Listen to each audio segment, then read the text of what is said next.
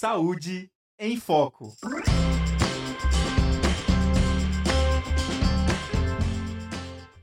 Rádio Ninter, a rádio que toca conhecimento. Olá, sejam muito bem-vindas e bem-vindas. Estamos começando mais uma edição do programa Saúde em Foco, o programa que traz para você tudo sobre os temas relacionados da área da saúde, ou seja, do universo da saúde. Lembrando que o nosso programa é uma parceria entre a Escola de Saúde Única da Uninter e a Rádio que Toca Conhecimento. E, na edição de hoje, vamos falar sobre o Dia Internacional e Nacional dos Idosos, que é comemorado no, em 1 de outubro. E para falar sobre a temática, recebemos a Maria Caroline Valdrigues, que é coordenadora do curso de Geontologia da Uninter. Seja bem-vinda, Carol. Olá, tudo bem? É sempre bom estar aqui com vocês. Estamos um pouco atrasados, né, nessa data, mas não podemos deixar aí de conversar aí um pouquinho sobre essa data. Foi primeiro de outubro, mas estamos aqui, não é, para falar mais um pouquinho sobre essa data e reforçar os, os compromissos, né, que são importantes aí para a gente repensar, refletir. Então, que seja, que seja um encontro bem bom hoje. Legal, professora. E, e Carol também já deixando as boas-vindas também para quem está lá do outro lado, né, acompanhando a gente no programa de hoje. E para a gente falar um pouquinho da importância, é... nas próximas três décadas, décadas né, estima-se que a população idosa no mundo deverá mais que dobrar, atingindo mais de um bilhão e meio de pessoas em 2050. Então, com o aumento mais rápido ocorrendo é, nos países menos desenvolvidos, onde o número de pessoas com 65 anos ou mais pode aumentar de 37 milhões é, para 120 milhões de pessoas em 2050. Então, é um número bem alto e no Brasil são cerca de 15 milhões de pessoas idosas. E aí, professora, queria que você falasse um pouquinho da origem da data né, do Dia Internacional. Então, olha só, nós temos com as colinhas aqui, né? Porque é uma data importante. Eu sempre costumo falar assim, quando a gente começa a falar sobre pessoas idosas, né? Hoje a gente teve, ano passado a gente teve uma mudança, né? A gente não chama ou idoso ou idoso, porque essa tinha uma conotação para o gênero é, masculino e teve uma atualização para a gente falar a, é, a, o direito à pessoa idosa, né? Para que a gente pudesse ter uma, é, uma maior amplitude desse reconhecimento, né? Mas uma questão importante, né, quando a gente pensa sobre a população idosa, é que essa preocupação sempre existiu latente, uhum. né? Um pouco mais é, com ações um pouco mais voltadas assim para o cenário mundial, mas olha isso se a gente for olhar essa data, 1990, lá em meados da década então de 90, antes até já existia esse movimento de olhar para a pessoa idosa, se preocupar quem ela era, onde ela morava, o que ela fazia e tal. Por quê? Nós começamos aí a, a a envelhecer e a ganhar um espaço mais de anos de vida. Então, é, em 1990, a Assembleia das, Geral das Nações Unidas, ela designou, então, essa data 1 de outubro como Dia Internacional das Pessoas Idosas. E, eu, e a gente procurando, né, por que que eles criaram, né? Eu sempre Pensei, ok, criou a data e agora? O que, que a gente faz, uhum. né? Então, eles tinham um objetivo ali que era muito importante, né? Que era sensibilizar para o impacto do envelhecimento é, populacional e também fazer com que se garantisse, olha só, que as pessoas pudessem envelhecer com dignidade, com respeito e que também pudesse participar da sociedade como é, cidadãos plenos de direito. Aí eu fico pensando, poxa vida, né? Nós que somos mais jovens, né? Quando fala, a gente tem mesmo que falar isso, porque na verdade todas as pessoas são cidadãos que têm os seus direitos né, garantidos pela Constituição Federal, enfim, e uma série de proteção, de mecanismos de proteção social, né?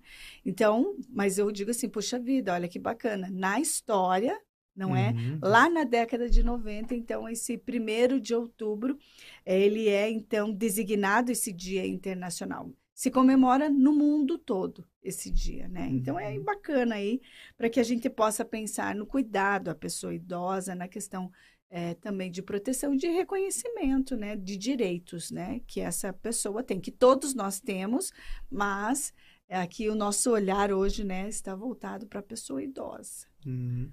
E também, Carol, a gente pode falar um pouquinho sobre o tema, né? Que é todo Sim. ano tem um tema e qual o tema voltado para esse ano de 2023? Então, olha só, as Nações Unidas, né, é, destacou como o tema para 2023. Eles, eu, eu gravei muito o direito, né, o direito, os direitos humanos, mas eles colocaram assim.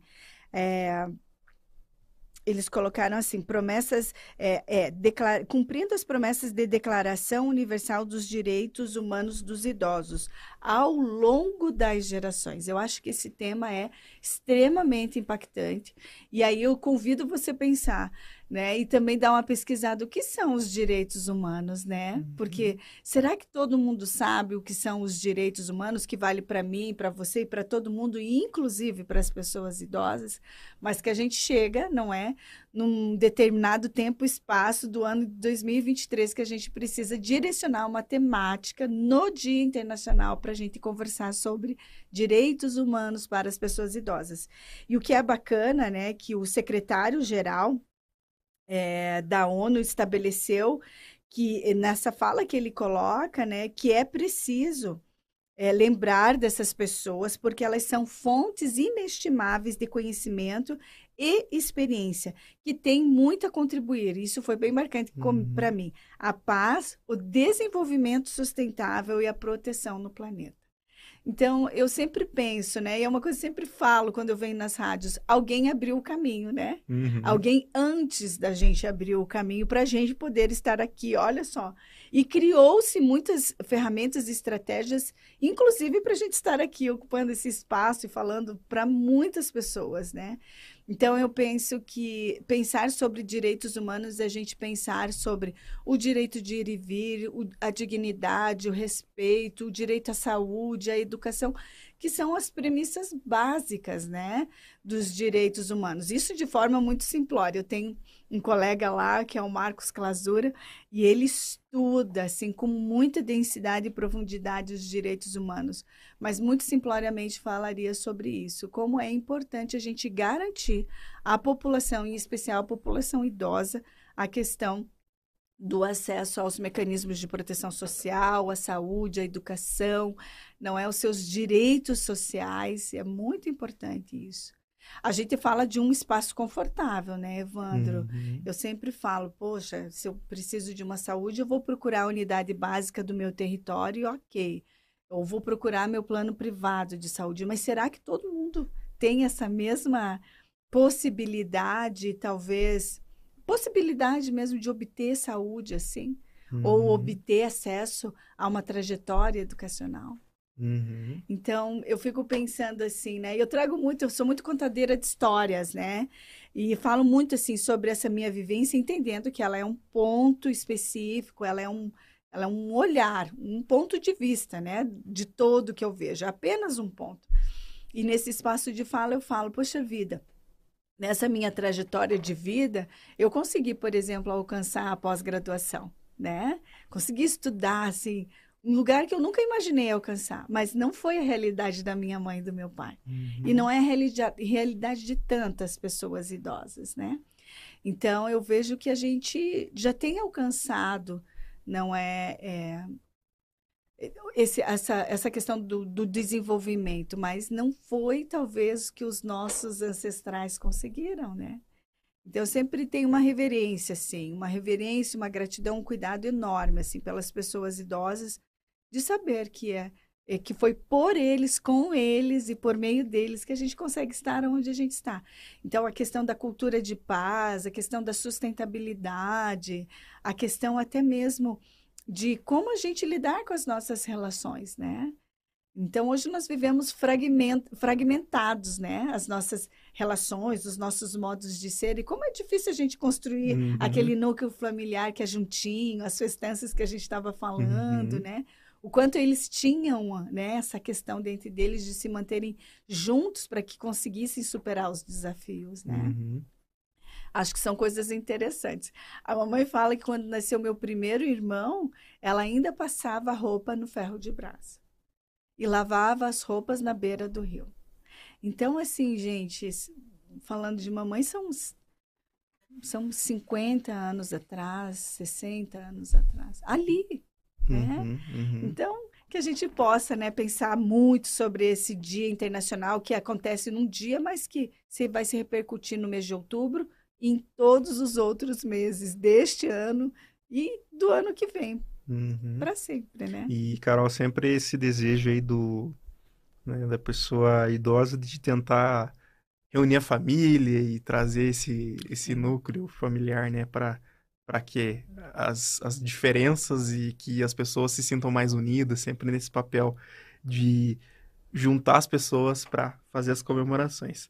Mas aí, professora, a gente também tem um- um- uma, uma curiosidade também para falar que tem o Dia Nacional também, que é aqui meio- no Brasil, que, que é comemorado no mesmo dia, porém foi criado em 2006 através da Lei 11.433, que tem um porquê, professora, queria que você explicasse. que é muito importante, né? Eu, eu achei muito maravilhoso encontrar essa informação, que essa data, né, do Dia Nacional do Idoso, ela está referente também com o ato de promulgação do Estatuto da Pessoa Idosa, né? Hoje a gente fala Estatuto da Pessoa Idosa.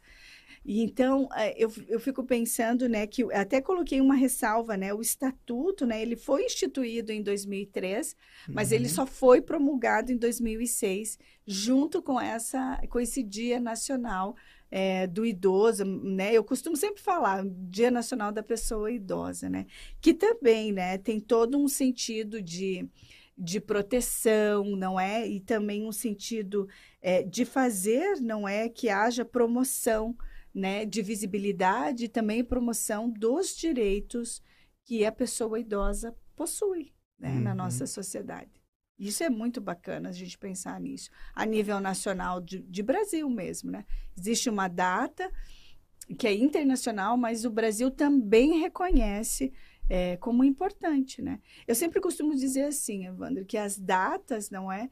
Elas trazem um sentido para a gente, que pode ser comemoração, que pode ser conscientização, Uhum. que pode ser um reforço de lutas, né, de defesas necessárias.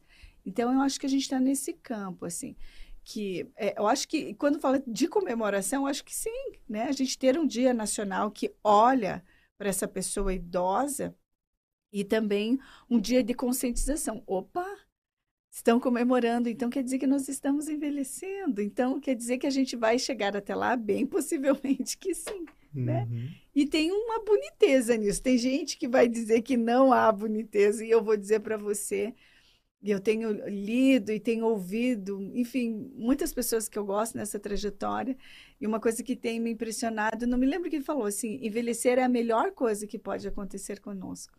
Né? Uhum. E eu fico pensando, há muito tempo atrás, nós não vivemos tudo o que nós estamos vivendo. Os nossos pais, eu costumo dizer assim, a gente precisa ter um olhar tão atento que os nossos pais, enfim, todas as pessoas, né, e, que se estão nessa faixa etária dos 60 a mais, né, que a gente usa um determinador é, cronológico aqui no Brasil para determinar quem é a pessoa idosa e é a partir da idade, porque isso faz parte de uma, uma série de mecanismos, né, que que ah, fazem esse ajuste, essa regulação, mas se nós formos pensar, eh, se a gente procurar as nossas histórias dos nossos ancestrais, nós vamos ver lá, os nossos bisavós morreram com 42, 45 anos, né?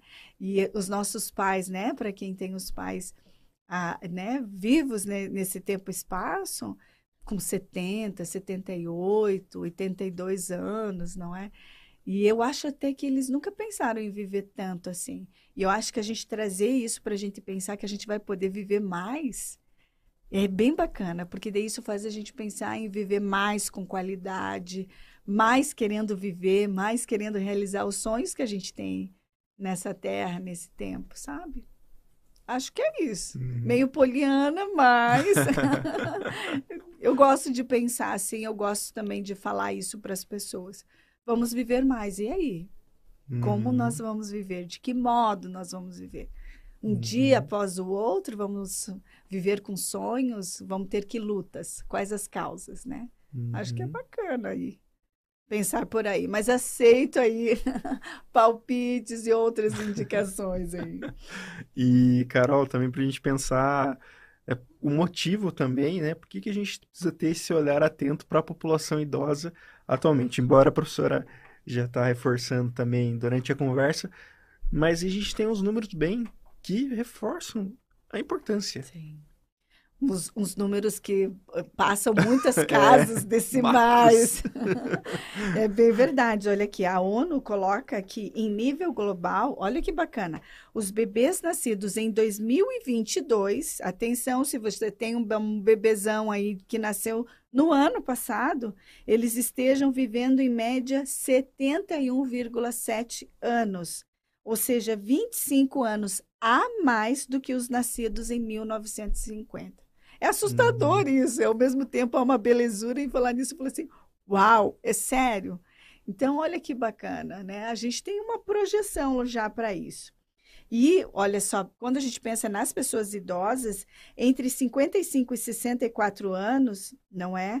Classificados como estando na fase ativa mais avançada, eles devem aumentar 723 milhões de 2021, esse dado é de 2021, uhum. para mais de um milhão em 2050. Nossa. No mundo, não é? Então, no fim desse século, o número pode alcançar 1,2 bilhão. É gente para chuchu, eu brinco, né? É muita gente. E a gente está envelhecendo, né? Evandro, eu penso assim, por que, que a gente envelhece, né? Você já parou para pensar? Você já se perguntou sobre isso? Por que, que a gente envelhece? Ou por que, é. que a é. gente nasce, né? Ou por que, que a gente está aqui? Acho que são hum. perguntas existenciais aí. com certeza, com certeza, Carol. E né, a gente tem esses dados aí que são bem bacanas para a gente refletir. E, inclusive, também no Brasil, para a gente falar um pouquinho da realidade brasileira, que segundo o Censo, Democra... Censo Demo... Demográfico de 2022 e 2023, mostrou que a população brasileira atual é de 203 milhões 62.512 pessoas, com base na referência de 31 de julho de 2022.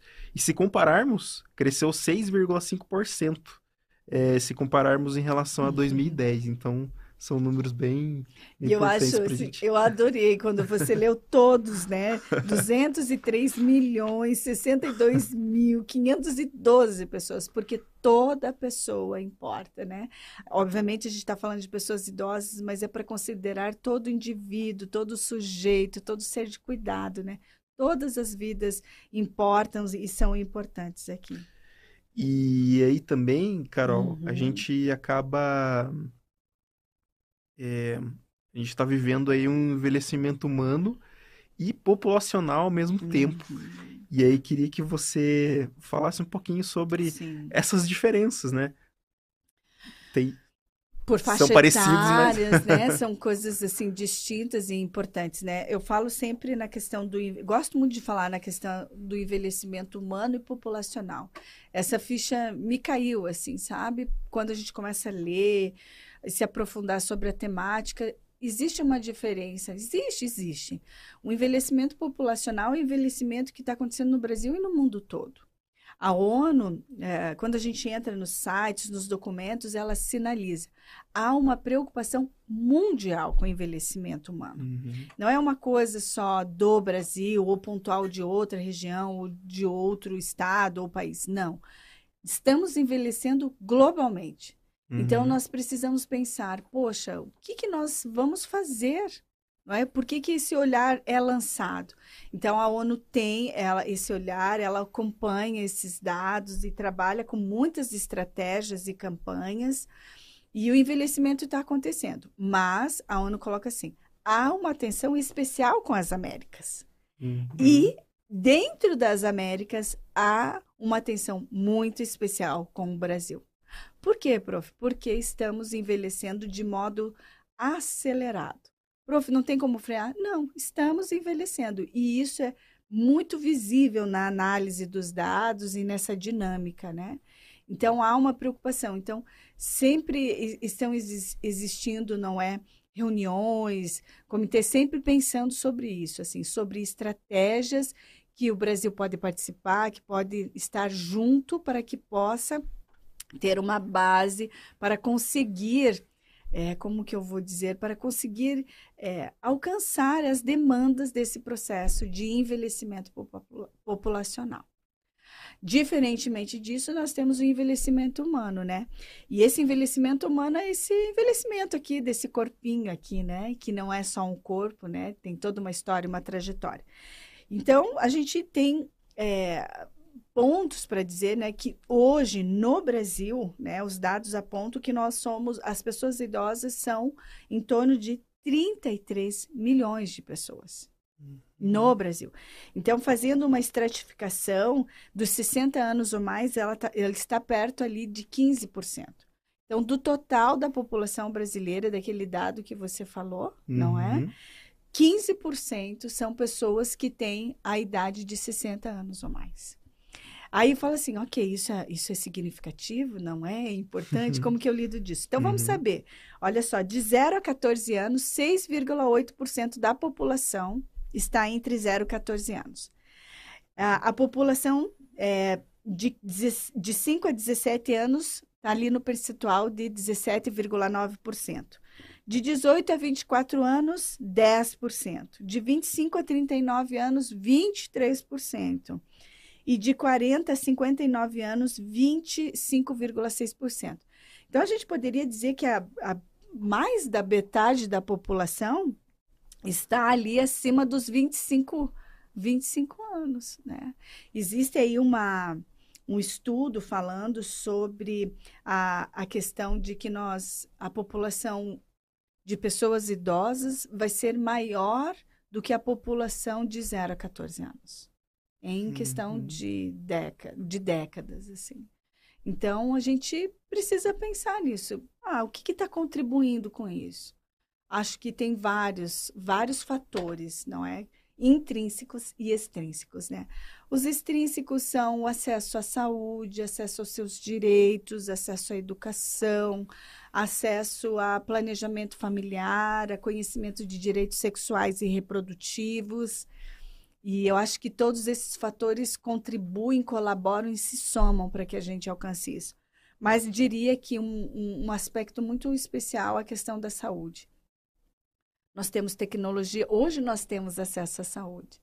Uhum. Já parou para pensar assim, poxa, ai, você sabe do que seu bisavô morreu? Não sei. Não sabe. Pergu seja, eu desafio vocês, perguntem na família de vocês. Ah, não sabem dizer. Uhum. Ai, morreu, não sabe dizer. Sem perguntar, não sei. Ah, foi do coração. Ah, foi, foi da cabeça. Ou foi acidente, acidentes de causas externas, né? Os homens geralmente se a, a, morrem na sua idade ali dos 25 a 40 anos de acidentes, brigas, enfim, as causas externas que a gente chama nas, nas, na questão das doenças e agravos não notificáveis. Mas, se a gente perguntar, a gente vai procurar saber, pá, hoje, por exemplo, uma pessoa tem acesso é, à promoção de saúde e também à prevenção de doenças, né, no uhum. Sistema Único de Saúde. Então, é, se tiver qualquer evento, vai ter uma mobilização. Eu sempre costumo dizer assim, Evandro, quando acontecia um acidente, não tem nada a ver, mas é um paralelo que a minha cabeça está fazendo aqui. Quando acontecia um acidente, acontecia um acidente, as pessoas colocavam os acidentados dentro do seu carro e levavam pronto-socorro. Era uma prática muito comum. Né? Uhum. Hoje a gente tem uma rede de urgência e emergência, não é? A gente tem uma política também. Então, isso faz com que aconteça o acidente e a gente acione, não é? Os números, acione esse, essa estratégia, esse mecanismo, esse, né? esse modo da gente socorrer as pessoas, né? E vai removido de ambulância para um hospital de referência que tem uma vaga esperando por essa pessoa, uhum. né? Então, é muito, dif, dif, né? muito diferente. Hoje a gente tem os programas é, de saúde, não é, que lidam com a questão da obesidade, da questão das, é, dos eventos cardiovasculares, não é, que são os infartos, os acidentes isquêmicos cerebrais, enfim. Então, são, é, são mecanismos e também níveis de proteção para isso, né? Uhum. E também, professora, acho que uma coisa que a gente deve, é, deve principalmente se preocupar são é, cada vez mais com a mobilidade e também com a acessibilidade. Né? A gente deve ter cidades acessíveis, Sim. pensar também na economia, o trabalho formal, informal. Queria que você falasse um pouquinho sobre essas essas questões que a gente deve refletir. É, eu acho assim, ah, existe boniteza no, no envelhecer? Para uns sim, para outros não, né? Porque as velhices, elas são diferentes para cada um de nós, né? Mas existem é, preocupações que são necessárias, né? E que, de fato, devem ter o nosso olhar atento. Então, eu colocaria aqui pensar sobre as cidades acessíveis. Será que hoje uma pessoa idosa consegue sair da sua casa e fazer o que, o que precisa, né, usando um, um, dizer bastante antigo, e ir para a cidade? Ela consegue subir e descer dos ônibus de forma segura, as calçadas são pavimentos regulares, há sinalização, o temporizador não é do semáforo está adequado para a passada que ela tem hoje, que é diferente de uma pessoa jovem e adulta? Será que as pessoas estão preocupadas, olha só, em sinalizar caminhos, oferecer ajuda? Será que nós temos uma população com esse nível de, de atitude? Então, são muitas questões que a gente precisa pensar. Há a questão também da economia, né? a questão do trabalho formal, do informal, e que isso também impacta, olha só, na, nas configurações do mundo do trabalho. Uhum. Não é? As pessoas vão viver mais. Será que nós vamos trabalhar mais? Mas de que forma? Com que condições? Uhum. Né? A questão também no âmbito social, que ali é a questão da vulnerabilidade, né? A questão da violência, a questão também das questões previdenciárias, que é uma temática aí que tem né, ganhado bastante destaque, mas também o acesso à educação. Será que essas pessoas não querem continuar seus estudos? Uhum. E uma questão também da proteção, da própria, né? Falando de tudo isso, da questão da proteção social, né? Que o campo não é da assistência social, né? Também da, tem um reforço bastante importante por meio dos profissionais que são assistentes sociais, né? E a questão da saúde, né? É, é importante cuidar de si nesses aspectos que eu falei, né, para você, sim.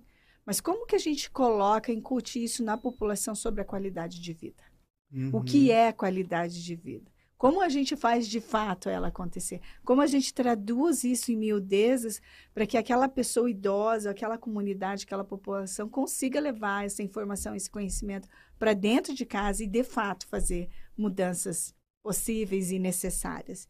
E aqui eu acho que a gente tem que pensar também, Evandro, não é só cuidar desse corpo para não ter doença. É cuidar desse corpo, não é que envelhece, vai seguir envelhecendo, porque uhum. todos nós estamos envelhecendo, mas que a gente possa levar recreação, lazer, cultura, arte para eles também. Que eu acho que, é, que todos nós deveríamos ter acesso, não é? E participar desses movimentos. Mas as pessoas idosas, sim, não é? Destinadas a elas, sabe? Pensadas, elaboradas para elas. Isso é importante também. Uhum. Acho e, que. Carol, Carol, também só para a gente é, fazer a leitura aqui de algumas participações. É, a Rebeca França deixou uma excelente tarde para nós, né? Todos, verdade, graças ao idosos, minha mãe e meus avós estou onde estou. A eles, é, se, todos se todos os jovens adolescentes adultos pensassem assim, o mundo seria mais diferente e sensível. Uhum. Parabéns. A, a Mônica Vicentino também, obrigado pela participação aqui. Ela fala que acha que esse assunto sobre envelhecimento deveria ser trabalhado nas escolas, como educação, com educação moral, trabalhar ética, políticas públicas e respeito, etc. E aí a Mônica Vicentini fala que quando se formar, né, tem em mente criar um projeto didático nesse sentido, já que é professora aposentada trabalhou a vida inteira com criança. Uhum. Então, muito legal a participação dela aqui. E, legal. professora, acho que para a gente quase que já caminhando já para para fechar, a gente tem alguns marcos uhum. tocando no assunto aqui, já que a Mônica falou sobre políticas públicas. Tem algo que você queira destacar né, na, na trajetória das políticas públicas para pessoas idosas, né, durante na verdade, a gente também está vivendo a década, a década do, do, do, envelhecimento saudável, que isso também é importante para a gente citar no programa. Ah, eu, eu queria deixar esse recado final assim, Evandro, é assim. Pergunte para as pessoas idosas que convivem com você dentro da sua casa, na sua comunidade, Pergunte para elas se elas sabem, olha só, que elas são, ela, é direito delas, é, no sentido de conhecer, que elas são, é, elas são, não, elas são cercadas, elas são protegidas pela política nacional do idoso. Uhum. E olha só, acho que isso é importante. Pergunte para ela se ela sabe que existe uma política nacional do idoso. E sabe o que você faz? Ó, pegue seu celular e navegue, abre. É só você digitar aí na, né, num buscador que, política né, da, nacional do idoso. E leia para essa pessoa idosa coisas importantes daquilo. Leiam, todos nós deveríamos ler sobre o que ela significa e o que ela traz dentro de si. Ela fala basicamente sobre a questão da proteção da autonomia, da integridade e da participação efetiva das pessoas idosas né, na sociedade. Olha só, uma outra coisa muito importante: Estatuto da Pessoa Idosa. Tem um estatuto, gente, que tem né, uma importância significativa na nossa sociedade. Abra esse estatuto, leia, converse, dialogue. O que, que diz dentro dele, né? O que, que ele fala? Então, ele regula os direitos às pessoas que têm a idade igual ou superior a 60 anos e trata de muitos aspectos importantes ali, tá bom? A questão também da política nacional da pessoa idosa, né? Que uhum. fala sobre as questões é, de medidas é, individuais, coletivas, que abrangem, não é a saúde, que estão todas ali é, em consonância com as diretrizes do SUS. E eu gostaria muito de finalizar falando. Em, digitem década do envelhecimento nesse buscador. Vocês vão encontrar, olha só, uma página da organização da é, Organização das Nações Unidas, a ONU, e aonde ela tem uma série de materiais para ler, vídeos, Existe como você se cadastrar lá e você pode participar das reuniões que eles fazem é, sobre como combater, é, como auxiliar a saúde mental, como combater a obesidade. Nossa, eles trazem muitas temáticas aí importantes. E a década do envelhecimento, ela teve sua origem em 2020 e está vigente de 2021 a 2030, né? A década, por isso que é 10 anos, não é? E ela tem uma estratégia de alcançar, apoiar, não é? Ações para, olha só, para a construção de uma sociedade para todas as idades. Embora ela uhum. tenha um enfoque é, para o envelhecimento, pessoas idosas, mas ela, é, ela abrange a todos nós. Porque eu costumo dizer assim, Evandro, é, o jovem de hoje, a criança de hoje, com o passar do tempo e das fases de vida e do curso de vida, vai ser o idoso de amanhã. Nós seremos os idosos de amanhã. Uhum. Né? Então, o que, que a gente quer para esse mundo, para esse país, para esse Brasil agora? Como eu vou contribuir? Então, olha a década do envelhecimento, lá o site. Ela fala basicamente, ela tem quatro pilares, e eu vou falar sobre eles para finalizar. Primeiro é mudar a forma como pensamos e sentimos e agimos com relação à idade e o envelhecimento. E aqui, basicamente, uhum. falando sobre a discriminação que a gente tem contra as pessoas idosas, a questão do idadismo e do etarismo. As pessoas idosas, gente, não vão mais ficar sentadas em casa na beira do fogão nem na frente da TV. É, o pilar 2, garantir que as comunidades promovam as capacidades das pessoas idosas. A comunidade, uhum. todos nós. Uhum. Né? O terceiro pilar, integrar serviços de cuidados integrados de atenção primária à saúde, centrados é, na pessoa e adequados para a pessoa idosa, então que tenha uma personalização, que tenha uma direção. A forma com que eu abordo uma pessoa idosa na área da saúde é diferente como eu abordo não é um adolescente. Há características né, peculiares que são importantes. E o quarto pilar é propiciar o acesso a cuidados de longo prazo às pessoas idosas que necessitam. Isto quer dizer que vamos envelhecer. E aí, como que vai ser essa questão do cuidado, né, de longo prazo? Como que a gente lida com isso? E essa é uma discussão necessária, gente. Toda família não é, não é, não é nem que tem pessoas idosas que tem e que não tem, porque logo terão, né? Serão, serão, serão nós, nós mesmos. mesmos, né? Temos que conversar sobre isso. O que queremos, para onde vamos, como faremos, como lidaremos, como, como que faremos essa gestão a priori ali dentro, né? Do nosso território, mas que existe um território muito maior, que é o Brasil, para a gente pensar sobre isso. Então, é importante também a gente pensar sobre as nossas lideranças políticas, sobre os movimentos sociais e coletivos que devem acontecer dentro das instituições de ensino, de educação, e que a gente te, precisa desse olhar atento aí. Uhum. Então, Carol, a gente é, agradecer aqui é, a, a Mônica e também a Rebeca que participaram com a gente aqui. Bom. Agradecer a professora Carol, falando hoje sobre esse Dia Internacional e Nacional do Idoso, né, que foi comemorado no dia 1 de outubro, e que a gente consiga cumprir, né, lutar para poder cumprir essas, essas metas, né, essas ações Sim. que a gente precisa, é, principalmente nessa década do envelhecimento saudável. E, e a gente deixa como, como recado, professora, também, só para fechar, Sim. professora, é, como que a gerontologia, né, ela uhum. pode cada vez mais né, apoiar essa a questão da pessoa idosa. Olha que bacana, né? Eu vou estender, né, obviamente, a minha fala uhum. para a área da gerontologia, né? Mas eu queria dizer que isso é, ela atinge todos os profissionais da área de saúde, né? Nós temos aí tramitando a PL 9003 de 2007, né, sobre a regulamentação da profissão.